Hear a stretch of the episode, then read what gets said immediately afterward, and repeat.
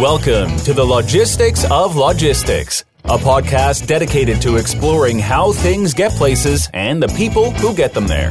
We'll talk with logistics and supply chain leaders about innovation, industry trends, and the future of the logistics business. Now, here's your host, Joe Lynch.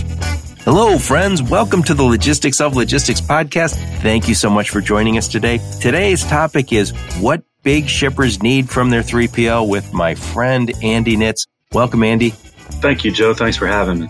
Andy and I have been talking about doing this podcast for quite a while, so finally we're doing it. I worked with Andy, for like 3 years. I was lucky enough to assist Andy and his company with selecting a 3PL, and I learned so much. You think you know a lot about something, and then you join another team and you go, boy, there's a whole next level. And I learned so much on the job with Andy, and we became good buddies. He's also one of those unfortunate people who's a Michigan fan living in Ohio. So we've also gone to some football stuff together. So Andy, introduce yourself and your company, where you're at. Thanks, Joe. Thanks for having me. My name is Andy Nitz. I'm the Director of Logistics for Daikin Applied Americas.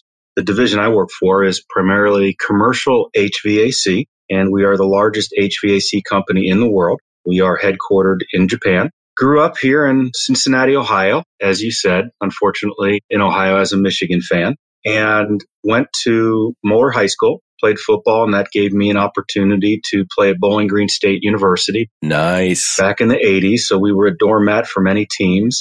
But from there, got a double major in marketing and international business. So it means in logistics, I'm doing nothing which my majors had intended me to do, as most people in business actually migrate towards. After school, started working with a large retailer, Macy's. I learned a lot about long hours and weekends and a lot about basics just in overall management, especially in the number of people you will have. From there, I went to work for a safety company. I was vice president of distribution and logistics for them. Was there for about 14 years and had an opportunity to move into the consulting area. I did that for a little bit. And frankly, as those who consult know, the traveling can wear and tear on you. Decided that I wanted to go back into the market. I landed with Daikin Applied Americas. Been with them now for about 6 years. And again, as a now director of logistics. And Andy, you mentioned Daikin is the largest HVAC company in the world, which I know it is, having worked with you and the team for so many years, and nobody's heard of you guys here. It seems like it's one of those names that you go, oh, what's that again? And more in the last few years, I've noticed it, but I think being the biggest, but not necessarily taking over this market in the U.S. yet. I think that's a good point. I think you hear a lot about of our competitors, Trane, Carrier, York, these types of companies, and a lot of that's really because they're on the residential end, and we have a residential division as well called Goodman, which is based out of Houston, Texas. And Daikin is really more on the commercial side. So if you're into the construction, specifically schools, hospitality, large buildings like One World Trade Center in New York, these are the types of spaces that we play in. I just think because we're more in the commercial sector, we obviously don't get the press and we don't put out the commercials on TV.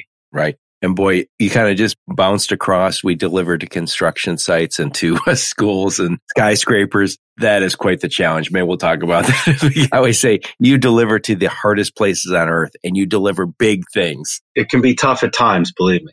Yep. So today's topic, Andy, what big shippers need from their 3PL. I learned this with Andy. So a lot of this, we're on the same page and we prepped a little bit and we came up with 5 big areas. And who knows, we might pop another in there, but these are 5 big areas that I want to talk about today. I should also say that just so Andy doesn't get inundated, he has a very good 3PL situation now. They went out and they searched for the right 3PLs, and it was a great experience for me because I got to meet so many wonderful people. And the way Daikin treats people, everybody who's involved more or less is walking away going, yeah, you know, we didn't win the business, but those are great guys. I want to work with them. I'm not just saying this to be nice. They are the kind of shipper you want to work with. So when Andy talks about these topics, it's not just like, hey, this is any old shipper. This is a great shipper to work with. Thank you, Joe. It wasn't easy getting there either, was it? It was a journey, that's for sure. So Andy, what is the number one thing that a big shipper needs from their 3PL? I think, first of all, it really comes back to the shipper itself. And that is that you have to really understand what you want first before you go to market. We had identified these And the reality was, is when we talk about an RFQ or an RFP, and these terms are thrown around quite frequently, it typically means request for quote or request for price. And we took a different spin. Really, we were looking for an RFP being a request for partnership. You know, we are going to be in this relationship for years, 2, 3, 5 years, depending upon term of contract. And we needed to have somebody that we could trust. We needed to have somebody that would help us grow. We knew that we had a lot of shortfalls. That's why we're in the market, right? We're out there looking because we knew we couldn't do things the way we wanted to. We, in full disclosure, told them, here are our aches and pains, and we need a partner to help raise us to that next level, not just to be transactional, not to do the blocking and tackling, so to speak, of everyday tendering, acceptance, pickup, delivery, but all those other aspects that go well beyond just being transactional. And that's really where we tried to focus when we went through the request for partnership. Yep. It is definitely married, not dating. Those are my words. I always use those words when we're talking about this because it's not transactional. You're not looking for somebody to do business with for a little bit. You're not saying, move my loads today. You're saying this long term. Talk a little bit, some of the attributes of what that looks like, that RFP, the request for partnership. I think many of them historically, I picture sitting in a room now on a Skype call or some type of Zoom meeting. And it's very impersonal, where we were trying to really drive towards, we wanted them to see where we were, what we did, how we did. We needed to be there with them as we got our feet on the ground. So we actually took site visits to all our manufacturing facilities in the U.S. with our top 3 companies. We wanted them to understand what we were talking about, to get a vision. You know, the phrase, you know, picture paints 1,000 words. And really, that's what we got from the site visits. We had site leadership involved, our customer service team, shipping teams, receiving, operations managers. We wanted to ensure that they were hearing the voice of the customer prior to doing anything, so they understood prior to the final decision and their formal proposal that they had an understanding of what we did. Andy, we should also, I don't want to disclose anything that shouldn't be disclosed, but can you give us a sense for the spend? Because you guys are a very big shipper, but I don't want to say numbers because I don't think that's appropriate. So it's north of what? North of $50 million a year. Yes, that's being conservative probably, but very big shipper. And you got all these locations. And I got to participate in this. So I remember these site visits, bringing the 3PLs, I think it was the top few, to all these different locations and talk to the people. And, you know, what was also great about that, Andy, you talk about the cultural fit that we would have is you guys would take us out. You know, we go out to dinner, have a beer, get to know each other, and you start to say, can I work with these guys? And I thought that was fantastic because it also showed their commitment. None of the 3PLs that were involved, well, there was a few 3PLs that said, no, thanks, I don't want to go through that process. Yes, we did have a few of those. But I love the idea that you got out, got to meet everybody, got to meet them informally also, you know, over dinner. That was a fantastic opportunity for me too. And if I could add this in, maybe you could talk about this, Andy. It was either you or Ed always gave this speech about where we're at and the problems we've had in the past and that we want to be world class. We realized that we were nowhere where we needed to be. You know, we had some changeover in logistics in our company and we needed to make a step forward. Our company had more than tripled in size in 6 years. And, you know, the phrase, don't fix if it ain't broke, didn't fit. We needed to do something. And, you know, one was that the leadership at Daikin needed to take an active role. And when I say that, I'm talking from vice presidents to site leaders, et cetera. And we really collaborated very well together. And we understood that a change needed to be made. And the leadership for logistics really drove that, but in collaboration with all the other business teams. So when the decision was made, it wasn't just logistics and then forcing it down other people's throats. It was more of everybody knew what was happening. They were involved. And at the end, they all had votes as well as to who they felt would be the best partner. And I think it really is important to have that top-down approach where you continue to have your leadership involved, but you also really need to have the, I'm going to call it the leadership, but those actually doing the job, those people on the shipping docks, receiving docks, scheduling shipments and pickups and deliveries, you have to have all of them really integrated. If not, there is going to be a failure point. And at that point, it doesn't matter who you partner with, you're going to be doomed for failure. Yep. Andy, you know, I remember going to learn how to do meetings back in the day when I was probably 20 years ago, 30 years ago. And we'd have to take that 1-day class on having effective meetings. And I remember part of that was, we're going to go around the room and make sure everybody has input. And then you work a lot of places and that those rules kind of get forgotten. That doesn't ever get forgotten at Daikin. I always liked when you have meetings over there, it would be you or Ed would say, I want to give a little preamble. Then I want you to talk. Then I want you to talk. And everybody got a vote. As you said, everybody got a vote. Everybody was heard. There was never going to be a time when somebody said, that wasn't the 3PL I wanted. That wasn't what we agreed to. There was every step of the way, the whole herd was on board. It's definitely important to get everybody's input. Even as a director, I understand aspects of logistics, but I'm not on every site all the time. So I don't understand or am involved with all the day-to-day aspects of what they do. And it's important that we bring that to the table when we're there. And when you say all the sites, there's sites in Minnesota, Virginia, Texas, Mexico. There was a lot of site visits we went on. And also, too, is we did this because we were committed. We weren't doing it just to travel. No, definitely not. You know, we wanted to make sure that we wanted a partner that was committed to what we were doing, to have them fully understand and meet the people and see the sites, because anybody can put a flow chart together. Anybody can put a nice graph which says, here's the savings and how it's going to work. But we had a great process where everybody was fully instilled into the process, the questions, the answers, the solutions. It was a great thing that we did. And it brought us what we feel was a very great partner to work with. And we have had a lot of success over the past 18 months because of the way we approach this. Oh, yeah. And I'll tell you, as someone working on the project, I really enjoyed it. And there was one or two of us always on board and everybody got a say in this. I don't think anybody at any level, inside the company, outside the company, 3PL, no one ever felt snubbed. No one ever felt like, hey, why didn't we talk about this? I mean, why didn't we take this trip? It was necessary. All the bases were covered. When I say all the bases are covered, I don't mean just the nitpicky stuff. I mean, big picture all the way down to the bottom against that request for partnership being so important. And I think one of the things it also did is it put the relationship on multiple levels. Again, going back to what I would call normal or more frequent types of relationships when you're going through an RFP, you meet with only a handful of people with a 3PL. We were able to meet with their CEO, their VP, their president, their director, and we were able to create relationship on all levels. And that's important to do. You have to have an understanding in terms of not just the day-to-day, but here's the future growth. What would it take? And you need to engage with all levels on both sides of the fence in order to make sure that not just you're handling today, but also in the future that your needs are being met. Yep. I love it. So the first one is request for partnership, RFP. You're not looking for anything transactional. You want the whole shebang. So what's the second one? What's the second thing that big shippers like Daikin need from their 3PL? Culture. Oh, nice. We met with many companies who were, I'm going to say, some were overboard on sales. They kept selling. And it's like, don't worry about selling us. We know what we need. Tell us what you can do. Let's get beyond the sales side. And there are others where it was do it our way or no way. Right.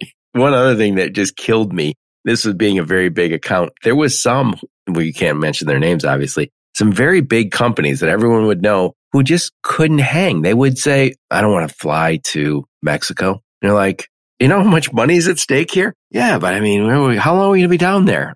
Like, are you seriously asking? You don't want to spend $2,000 for the trip?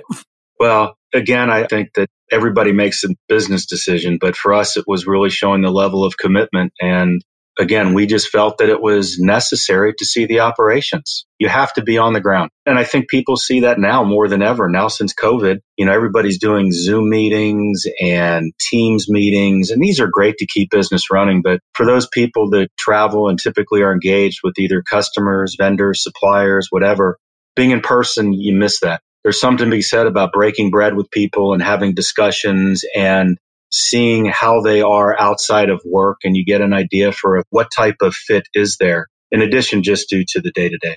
Yep. So number one was this request for partnership. Number two is this cultural fit. And again, I should say this, I probably already alluded to this, but if you work with Daikin It is a Japanese company, but here in the U.S., it's an American company, obviously. But it's a great group of people based in, I think, your headquarters in Minnesota. But everyone you work with is just straightforward, honest, open, friendly, pretty accountable also. It's not all fun and games over there, but it is a great place to work and a great company to work with. Well, I appreciate that. And part of that cultural fit from Japan, for those who are familiar with the management style, is one of their plans is people-centered leadership. And it's all about people, even people that have different views. You know, you have to look at them and it's not, oh, they're wrong. It's you need to embrace what opinions they bring to the table. And we found that to be, you know, as we ingrain that more in our processes, such a big benefit to our culture. And hopefully we convey that to others. One thing we didn't talk about when we talked about RFP and cultural fit, and I know you wanted to talk about it, is you were looking for a 3PL and that's what you found. And you found a great one. But you also said from the very beginning, you want to be a shipper of choice and you wanted a direct relationship with carriers. And I know even though you picked a 3PL, you brought some carriers along for the ride. Yeah, we did. We brought several of them. Yeah, I mean, shipper of choice is one of those topics that's thrown out there. And I think it's very generic at times.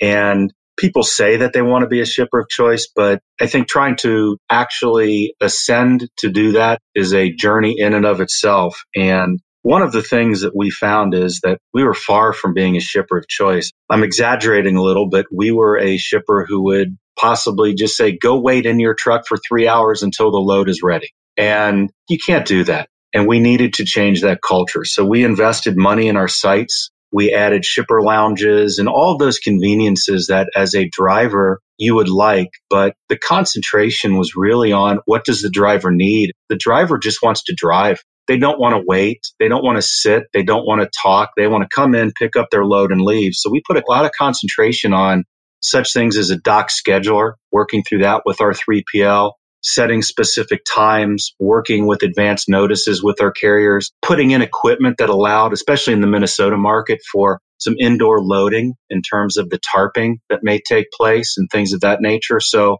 we invested a lot of time in that to turn our drivers very quickly because, as you know, capacity is tight and you need to try to put yourself in a position whereby when a driver has a choice to pick up a load, does he want to go to Daikin or does he want to go to somebody else? And we need to position ourselves where we become the shipper of choice. And that's where we put our directive. Where do we become the shipper of choice in terms of the driver? Yep. I remember talking to Andy and also his boss, Vice President of Logistics. And I remember them being in at different times. It wasn't just once. Out at some of the Minnesota locations, it gets cold. It gets cold in Minnesota. And they put tarps over this stuff. It's not the easiest freight to move. And I remember that you have a director of logistics for a big company and the vice president of logistics would be out there seeing how this stuff gets done and saying, this is wrong. We're not going to have this anymore. And it's one thing to say, you know, we're going to improve this next year. And they pushed it. It was really an initiative that they had. And also, Andy, I know you have this because I went on some of these trips. These guys at Daikin, they don't undermine their 3PL, but they visit directly to the carriers and say, what can we do better? How can we get closer? Yeah. And thanks for bringing that up. I think that, again, as your request for partnership, in our previous relationship, I am going to say we let the 3PL manage everything for us. Perhaps we were absent or stealth, whichever word you'd like to use, but we weren't really engaged. And we really saw that as a reflection of, wow, we are not doing ourselves any justice by doing this. And we really needed to improve how we demonstrated ourselves, not just to our 3PL, but to our carriers. So, you know, a lot of companies will have QBRs. And they will sit in, but quarterly business reviews. Yeah. And we take that to a different level. I mean, we do site visits to our carriers. We want to see what they do, how they operate. You know, we want to talk about, hey, as we're growing, what can you do? How are you growing? How are we impacting you? What can we do better? And we also want them to visit us. And many times you talk to a salesperson or somebody at a corporate level for a trucking company. And quite frankly, you're in an office in a city where you are 500 miles from. And having some of these carriers visit our sites, it's very eye-opening as to what the process is. Again, I go back to a picture paints 1,000 words. And it really is a eye-opening experience to them. And now they truly get an understanding of why their driver is saying something or why they like coming to Daikin. And also, too, is I think it shows in our investment. You know, we would not go to a carrier if we weren't invested in making sure that we understand their business, how we can work together, what we need to improve. And that's on both sides. And the relationship, Daikin, we got to own 51% of it. It's up to us to make things better. We don't feel that we can hand over business to somebody and let them orchestrate everything. At the end of the day, Daikin still has to manage the relationship with the customer. We have to manage the interrelationships of the company, whether it be shipping, receiving docks, sales, engineering, whoever it might be. But we have to take that ownership. Andy, I've worked with a lot of shippers over the years who are, you know, looking for advice or even consulting, helping shippers pick 3PLs. And if there's one thing that's a kind of a constant is there's bad 3PLs out there. I shouldn't say bad, just not a good fit for whatever reason. But there's a lot of shippers who have this kind of, well, I'll just throw it over the wall kind of mentality. And I remember when I was still at a 3PL, I'd say, oh, I want to do a quarterly business review or I want to have once a month meeting. And they go, no. And then I always think those shippers expect things to happen, but they don't want to participate in them. And then there's another thing, my feeling, and I've said this a few times on my podcast, anybody who holds me at arm's length, they're going to leave or I'm going to quit. That's just how that happens. Well, you find yourself going back to transactional. Right. And so Andy never takes my phone call. I told him about a problem. And then finally, a year later, Andy goes, you know, we're not happy with you guys. And you're like, hey, why would you talk to me? You never get that at Daikin. So number one, RFP, request for partnership. Number two, has to be that right cultural fit. And for Daikin, great culture at Daikin, you wanted that to mesh. It had to mesh. And that relationship, not just at the 3PL level, but also at the carrier level, which is a tricky dance because you guys never undermine your 3PL, which is great, but you still insist upon having those direct carrier relationships so you can make sure your business is getting done right. I think, too, there's one other point really in the cultural fit, and that is continuous improvement. You know, our culture is we want to be number one. We're on a great growth pattern, and that means we are going to be ever-changing. What is good today will not be good tomorrow. Right. And we have to be very nimble and reactive. And we are looking at things now that we didn't look at 18 months ago. And some of them, yeah, we missed them as we went through and we did the visits, but others, it's because when you double in size, things are going to change. So we needed to really make sure that we had a culture where we knew we were going to improve, but we really needed to make sure that 3PL was going to help us on our journey for continuous improvement. They have to help us get better. Right. One of the things that I think was instrumental in some of these improvements in this attitude was you had a brand new management team, you and your boss coming in and saying, we can look at this with fresh eyes and not be tied to the past because we didn't make those decisions in the past. And really say, clean sheet of paper, what does this need to look like? And that helps. It's easy when you can go, I'm going to slaughter that sacred cow because it's not mine. Well, it's hard to do. A lot of people don't want to look in the mirror. We're doing a great job. We're doing fantastic. And I think the reality is when you're looking for a 3PL to do those things, the reality is you're not. You need help. That's why you're engaging with them. And you really have to be honest with yourself and truly understand what are your shortcomings. Where do you need help? Where are your strengths? How can you play off of those? You need to make sure that that also is in the 3PL's wheelhouse. I love it. So number one, RFP, request for partnership. Number two is cultural fit. What is number three? What's the third thing that big shippers need from their 3PL? Because, you know, I mean, a lot of 3PLs claim they have services and bandwidth to do what you need. But I really think it's services and scale. You really have to do your due diligence to make sure that they understand truly how much freight you move, how many people it's going to take to do that with the volumes. Also, too, is are they big enough to grow? Are you big enough to work with us? Right. There's a lot of 3PLs out there that are for smaller and medium-sized companies that do fantastic jobs, but they don't have the bandwidth or the people to take on a very large shipper. If you guys say, we're opening a new facility, I want you to move a DC or I want you to have a terminal close by, that's not going to be an issue with the guys you work with. Oh, you're exactly right. And those are all things on our slate over the next 5 years. Again, we're looking at doubling and we have been upfront with our 3PL and they're ready for all of these challenges. So it's not a surprise to anybody. And that speaks a little bit to the first pieces as you got so involved that, you know, when you talk about senior management, you could call senior management down to the lowest level at that company because that's how much you guys invested in the relationship already. So service and scale. And again, that little 3PL is probably perfect for somebody, just not for a big shipper like Daikin. You needed somebody who could grow with you, somebody who could bring what you needed. What's the next one? What's the next thing a big shipper needs? Now I get into the meat, right? The technology. We got to have a TMS system. You have to have your import and export data out of your platforms that you're working with, you know, whether it be SAP, Oracle, Manhattan, pick whomever it is. You have to be able to move data from yourself to them, to their platform where they can review, accept, tender, house data. They can react to it. They can analyze all of these things. And now it's even more so than that, right? You've got customers who, and let me take a step back. In the HVAC business, it's not one that's really thought of as high tech in terms of notifying somebody when it's going to be a delivery, right? That's meant for the Amazons of the world. Right. And the funny thing is, though, is over the last years, the people we're dealing with are growing up in the, I need it now. And if I order it, how come in an hour I don't have tracking? And this was a challenge. So we saw ourselves as really being behind the curve. And we needed to make sure that we had that capability for track and trace, for passing the links to our customers, whether it be by email or text message, so that they had instant visibility as to the location of that shipment. And for us, that was a big change. But I got to tell you, it's definitely paid off, and it's been nothing but a win for our customers so far. And this topic has come up a lot lately, is that we all use consumer technology, Facebook, Amazon, eBay, Lyft, Uber, DoorDash, you know, all these things. And then what ends up happening is you go, I got a Lyft, and within a minute, it was telling me when my car is going to be here. And then you start saying, I went to the office, and I can't figure out where my $1 million worth of freight is. And when I need to take a $10 Lyft ride, I have immediate data and starts bleeding over. So that consumer technology is raising expectations all the time. It is, and it's going so fast.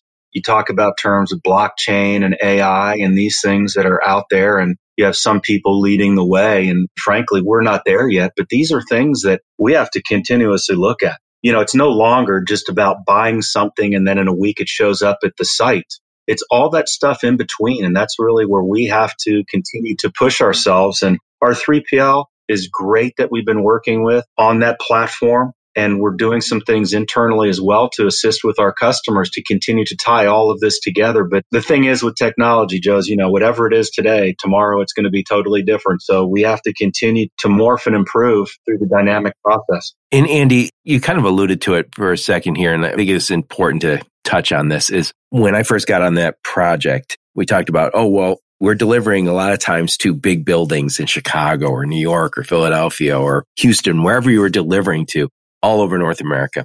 Some of the stuff was custom made in Mexico or Minnesota. Then it was being shipped 6 weeks later, 5 weeks later, whatever it was. And you're delivering to a construction site. And sometimes it had to be sequenced with other stuff. Sometimes you had to shut down roads. There was all sorts of stuff that was required. And I remember thinking, well, yeah, you just make an appointment. It is so much harder than just making an appointment in your business. It is. We've used helicopters to take things onto rooftops. We're closing down city blocks in Manhattan in order to get things to sites. So, yeah, there's a lot more complexity, as you said, than just make a call. And the thing is, too, is that because you're working with customers or rep groups and distributors, these people aren't on site when you're delivering. So the number of people that you have to communicate and the complexity of the timing is so much more than just, oh, we'll be there at 4:00. Yeah. And that's where the technology just gets that much more important. And I remember also, I say this all the time regarding delivering to homes. When you're delivering to a home, it's not a professional receiver. Somebody knocks on my door and I look out the window and I think, I'm not answering, right? Unless I know I'm getting something, I don't answer. Why would I? And it's even harder sometimes when you're delivering to a construction site because the guy who is the contact might be the rep who lives 100 miles away and is not on site. But on top of that, they might be working on another building that day. And boy, I saw some real challenges with that and the technology. I know you guys have closed a lot of the gaps. It's never going to be an easy thing. It's a consistent challenge. And then you're also coordinating with cranes to make sure that they're there. on time. So you have, you know, to make sure they have their resources in place. And one of the things we found is that the delivery is, it's not just be there at 4, but you better be there at 4, because there is a crew that is specifically waiting for you in order to get things done. So the margin for error is so much less. And instead of some companies, well, I said it was going to be there on Tuesday, it was, we're on time. We actually have tightened our measurement to 15 minutes. I was just going to say that. I think it was a government building in DC that you guys were delivering to that had these just incredibly difficult requirements. And you said, that's what we have to do. Yeah. And if you do it for one and you start ingraining it into your process, you put it to everything else you do. So it becomes just a day-to-day. But we've tightened our on-time metrics to 15 minutes. So it's not just same day or within that 2-hour window. He has from, if it's supposed to be at 4, from 3:45 to 4, that's his window. And again, driven by your customer. And you wouldn't be able to do all this without the tech. And that's just going to get better and better, which we needed to. So one last thing that we talked about, Andy, what is the fifth thing that you, a big shipper, need from your 3PL? I think, how does it come together? And that's the reporting. I think that there's a ton of data that you're going to get. We went from really no data to having so much. Right. I think on the one side, the wonderful thing about a TMS system and being on our Oracle platform is you have all this data.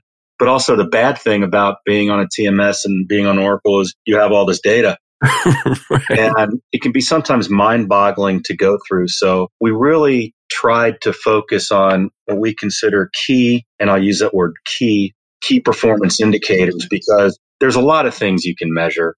And what we looked at for us is we came down to 4 or 5, and those were what's going to move the needle. Right. And if those things are going right, everything's going right. As I always say, Andy, only the most important metrics grow up to be KPIs. Yeah. And so we narrowed down to about 4 or 5. And one of the things that we do is we have a cadence that you set. And that is that everybody has expectations of what's reporting on them. And we bring in all the stakeholders from both sides. And we talk about not just how it's going and what happened, but how can we do things better? And one of the key things when we meet is we've kind of ingrained accountability into our meetings. And what I mean by that is, Joe, you said I lived that. You'll show a great graph, right? Or a bad graph. And everybody kind of nods their head. And then you go to the next slide and people are looking for, boy, how long is this going to take, right? So what we've really tried to do is minimize the length of these meetings, but to be very uber focused on the topics that we have. But we also have ingrained accountability. So if there's an item that we bring up prior to the end of the meeting, we want to identify 3 things. 1, what is the item? 2, who does it belong to? And then 3, when is it going to be completed? What is the action step that we had? Because at the end of the day, is I've been in many meetings where you walk out and it's, you get that feeling of, we really didn't accomplish anything in here. Right. We met so we could have another meeting. I think all your meetings have the, well, what, who, by when? Huh? Joe, what, who, by when? I think I heard that a million times. Yeah. And we have a person that monitors that. So we have a project manager that maintains the who, what, when. And these are reported on to us weekly and monthly. Andy, I think some of the best meetings we had that I was part of were the weekly meetings with Daikin and the 3PLs. And it was, we would look at the data and I would say, okay, here's this metric. Okay, we had 7 late shipments or 15 or whatever. In the beginning, there was more than there should have been. And then we'd say, what caused these lates? And then we'd have that discussion. And I always felt like, you know, you got to get to the place where you get the metric or the KPI is what it is. We had 85% on time. Let's talk about that 15% that wasn't on time. What went wrong and how do we avoid it for next time, next reporting period? And that was where the what, who, by when. And I think that's so important. Also, I'll throw this out there. This is my own philosophy, and I think most people would agree with me, is if you're the 3PL, you have to be kind of radically transparent on what went wrong. If you're ever at that place where the shipper's going, God, you know, something's wrong here, and it's not showing in the metrics, because that happens sometimes. We had that a little bit, Andy. You remember, you go, it doesn't feel as good as the reports are showing. By the way, if you're working with Andy, anytime you give him metrics or KPIs, he goes, hey, that's cool. Send me the Excel spreadsheet or the data. And then he crunches it himself. The devil is in the details, Joe. I remember you saying this to me many times. Yeah, I looked that over. You know, by the way, they're off. Like, I know they are. Of course they are. Didn't pass the Andy challenge. And I think what you bring up is the who, by what, by when, and being transparent. I really think it goes back to what we talked about first, and that's the partnership. You have to be able to trust one another and put your egos aside. The goal is to improve, and the improvement takes place on both sides. We're going to push the 3PL to be better because our business is changing. They have to be dynamic and they have to be nimble in how they react to things and their data and their improvements. But also on the other side, we have to return that favor. They're going to push us to be number one. We have to be open to what does that mean? Yep. Andy, you know, there's one thing that, you know, you invest in these relationships quite a bit. And as a result, you're also saying, help us get better. You have to get better. You have to help us get better. And I know what you guys always say is, we used to lose business because of our poor logistics. Now we're going to win business. We're going to be world class. I heard that 1,000,000 times. We are going to be the very best. Help us get there. And so if you're not willing to be open and honest about what went wrong, then you're going to slow that process down. On the other hand, as the shipper, if you shoot the messenger every single time, he stops coming. And then you start getting the good news report every week. And I think as everybody knows, I mean, in the relationship, there's so much work that goes behind making a sale. You know, there's product design, there's marketing, there's the sales teams, there's bringing things to market, etc. And it all goes for nothing if, boy, we're late. You know, it's something that is required. More and more pressure, I think, is being put on logistics, period, in order to deliver things on time in a perfect condition as the customer has requested with their expectations, not my expectations as a shipper, but as a customer's expectations with the visibility that they want. And this has all changed very quickly. Oh, yeah. The bar gets higher every year. Yeah, and it's going to continue to change. And that's, I think, the ongoing challenge is how do you continue to plan for the future? How do you continue to put yourself in a situation whereby you know what you're doing today will not work in 2 or 3 years? This is good stuff, Andy. Thank you so much. I'm going to summarize this, and then I want to get your final thoughts on this. So again, the today's topic, what big shippers need from a 3PL. And we covered 5 areas. And the first one was this idea of request for partnership. And that's not just, it's just a partnership with the 3PL, but also everybody touches your supply chain, all the carriers. So you guys want that relationship. Number 2, cultural fit. You guys are very polite, very friendly, very open, but very accountable, very driven. And you expect the same from your 3PL. If you don't have that cultural fit, it doesn't work. Services and scale. If you don't have the trucks or the warehouse or whatever is required for the job, you're not going to be able to do it. So you have to find a 3PL that fits that. You have technology, always important. And then reporting and kind of reporting/accountability. It's not just reporting and saying, hey, this is how it went. It's this is how it went and here's how we're getting better. What, who, and by when. So Andy, final thoughts on this topic. I would just say that either as a big shipper or as a 3PL, you have to really work together. I can say that if you go in with a closed mind, it is going to be not nearly as successful as you would want. The key is a partnership. You're going to be working so closely with these people, and especially as a big shipper, when you're shipping hundreds of thousands of shipments a year, you have to have a partnership. You cannot be transactional. Just please do your research. Make sure you look at all these things and you determine first what are those important things that you need before you go to that next step. And Andy, we didn't really touch on it, but I think it kind of is implicit in all this. This doesn't happen overnight. This is a journey. This is a process. Yeah, it is. And it's a good one. It's all what you make of it. So before you go, Andy, tell us a little bit about Daikin. We alluded to some of Daikin's business when we were talking about picking a 3PL, but tell us what's going on over at the world's largest HVAC company. Struggle is growth. When I was with Daikin 5 years ago, it seemed that we were, previous 20, we were stuck at that same level. And since that time, we have quadrupled in 6 years. Whoa. Yeah. We're going to double again in the next 5. It's a great time right now for Daikin. I think just like anybody else, we're facing the current challenges of COVID, and communication is a lot different, and there's a lot of disruptions in the market. And I can say that the partner that we chose has been a benefit. They've proven themselves to be able to stop and change direction on a dime. They have been able to help us through the issues of capacity, and we're doing a lot of things internally and continue to explore things. So it's very exciting. Very exciting with Daikin. Again, Daikin is a commercial HVAC. We do have a sister company in Goodman that does the residential. But as you talked about earlier, everything that we produce is really customer specific. You know, for example, no office building is the same, right? Different floor plans, configurations, all of this. So we're also one of the most efficient companies that's out there in terms of energy and usage. And we are cutting edge as far as technology. And we've shown that, and I think that's what's led to our growth over the last several years, and we'll continue to do so over the next several. So a lot of great things going on and a lot of good things to come. By the way, my mom got a new furnace, and it was a Goodman. Thank you very much. Yes, you're most welcome, most welcome. So far, so good. And actually asked the guy who was installing it, I said, how do you like Goodman? He goes, that's all I use now. So I was like, hallelujah. And guess what, Andy? He had a Daikin hat on. Oh, I like it. I like him. There we go. Anyway, Andy, thank you so much. I really appreciate you taking the time. What I'll do is I'll put a link to Daikin. I don't know that there's a whole bunch of HVAC, industrial HVAC people listening for the podcast, but I will put a link to Daikin and I will put a link to your LinkedIn profile. And by the way, Andy does already have a great 3PL, so don't call him with the idea of, I want to work with Andy. Reach out, but he's already got his partner. Thank you so much, Andy. Thank you, Joe. I appreciate the opportunity and hopefully we can help some people out. I thank you much. Yeah, thank you so much. This was a long time coming. I know we talked about doing this for the last year and it finally got around to doing it. So thanks again. And thank all of you for listening to my podcast. Your support is very much appreciated. Till next time, onward and upward. You've been listening to the Logistics of Logistics podcast, where we engage in conversations with experts in the logistics field.